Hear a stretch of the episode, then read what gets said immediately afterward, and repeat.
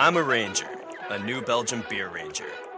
You can't see my uniform because we're on the radio, but you can bet I'm wearing it with pride. Wandering the land from coast to coast, bringing good beer to the masses, well, I can develop quite a thirst. Now we've crafted a beer with Simcoe, Chinook, and Cascade hops, the Ranger IPA. So bold and refreshing it can satisfy a ranger's thirst.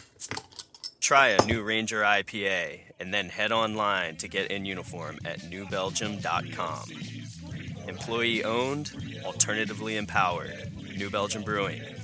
Follow your folly. Ours is beer.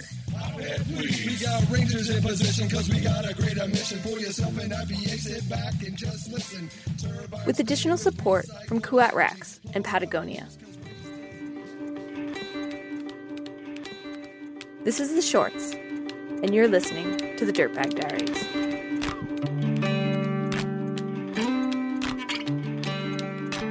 I just got back from an amazing weekend. One of those epic weekends that actually makes you look forward to parking your butt in a chair for 40 hours in the upcoming week. Started off Thursday evening with seeing my favorite band, Rós, at an outdoor amphitheater along the Columbia River Gorge, followed by a sunrise climb of 12,000 foot snow covered Mount Adams on Saturday, and finally, a meandering backroad Sunday drive through the mountains on my way back home, making sure not to overlook the opportunity to explore a new trailhead along the way back. I made my own plans, set my own pace, and had sole control over the iPod the entire trip. My life has somehow reached a point where weekends like this are far more common than not. I'm living my own version of the dirtbag dream.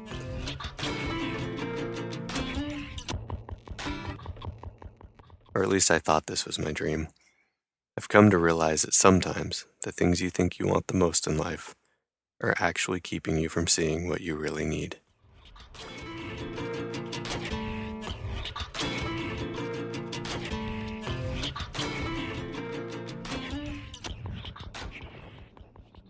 Early on in our marriage, my wife and I were looking through a magazine and came across an ad for a product.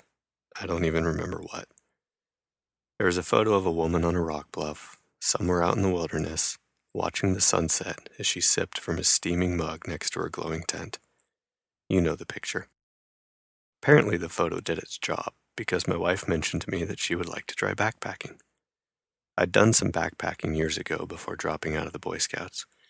And by backpacking, I mean wearing jeans and a Disney sweatshirt, dangling a cast iron kettle from my external frame pack, and complaining for miles on end. But I had apparently forgotten all the misery by that point in my life and agreed to give it a shot.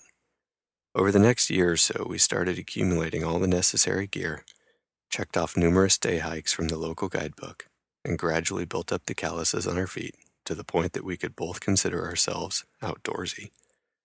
We broke in our new backpacking gear among the wildflowers of Paradise Park on Mount Hood and the crystal clear reflection of the Three Sisters in Arrowhead Lake. Life was good until I discovered climbing. Once I got a taste of climbing, I was hooked. Our shared hobby as a couple had mutated into a singular passion that my wife didn't share. She was more than willing to go for a hike with me along a beautiful river, or even an overnight backpacking trip to a majestic mountain lake. But I had become obsessed with climbing, and over time allowed the we trips to all become me trips.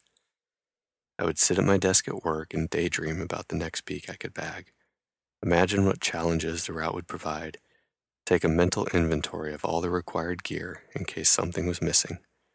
Nothing was ever missing, though, because even though it wasn't necessarily spoken aloud, gear was a higher priority in the budget than just about anything else. When I'd get home in the evening, I was often focused on packing for an upcoming adventure or unpacking from the previous one. I'd be gone for hours on training runs or hauling my pack up the local hill multiple times a week. In the rare event that I was home physically, I was in the mountains mentally. The more I pursued climbing, the less I pursued my wife. I started to see her as a hurdle in my climbing quest. I stopped asking her if I could leave for the weekend and started telling her that I would be gone. When she was pregnant with our daughter and nearing the delivery date, she asked me to stay back from a four day Rainier climb because she was no longer comfortable with me going. I told her I would be fine and decided to go anyways.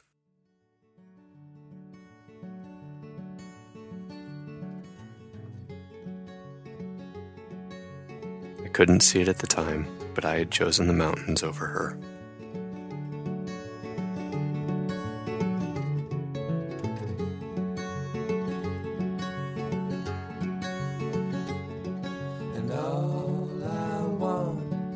Is all that you possess.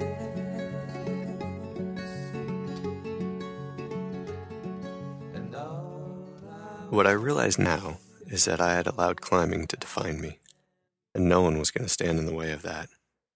I found something that I was good at, and it seemed to impress others. I could strike up a conversation with people, and once they found out I was a climber, they seemed to be more impressed by me. People knew me as the guy who climbs mountains. I felt rugged, macho, manly, if you will. As Dr. Phil might say, it stoked my male ego. The problem with letting something like climbing define you, though, is climbing can never actually satisfy you on a deeper level or show you who you truly are. You can keep trying harder routes, buying more gear, and taking bigger and bigger risks and hope that it will finally meet some unknown need in your life, but you'll always be back for more. That's why so many of us have that next adventure percolating in our minds at all times. Maybe it will be the route that finally satisfies me or makes me feel complete. Don't get me wrong, climbing is great and highly fulfilling, but I never should have allowed it to define who I was. Because no matter how much I love the mountains, the mountains could never love me back. And a life lived without love is no life lived at all.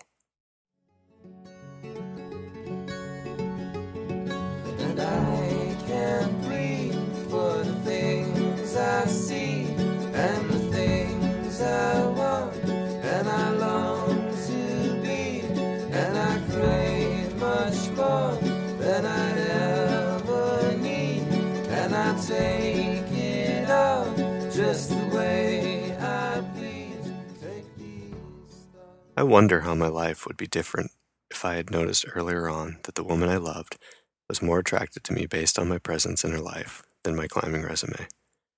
If I had realized that the smarter decision would have been to put down the rope and pick up my daughter. Or if I had learned that loving my family was actually the greatest adventure of all.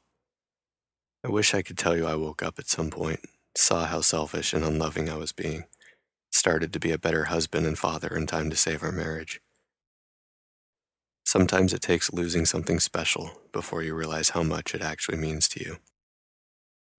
So now I have unlimited freedom, no one to answer to, and I can climb whenever I want. I'm living what I thought was my dirtbag dream. But now I see that it wasn't actually that great of a dream to begin with. The truth is, I'd trade all this new freedom in a heartbeat if it meant getting another chance to be with my family. Another chance to see my daughter every day another chance to show my wife that I love her more than I love the mountains.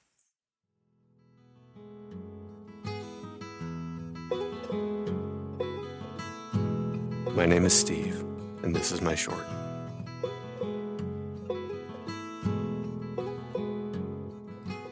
When Steve and his daughter aren't looking for buried geocache, they're camping in the backyard throughout the summer. Sounds like he's happily pursuing his new dirtbag dream.